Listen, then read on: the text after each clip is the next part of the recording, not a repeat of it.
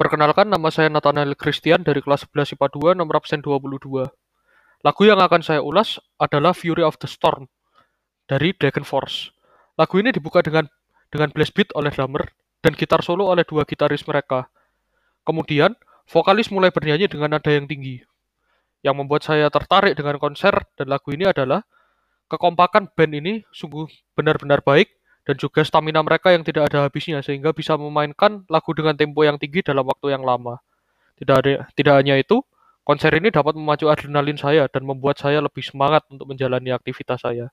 Sekian ulasan dari saya, terima kasih.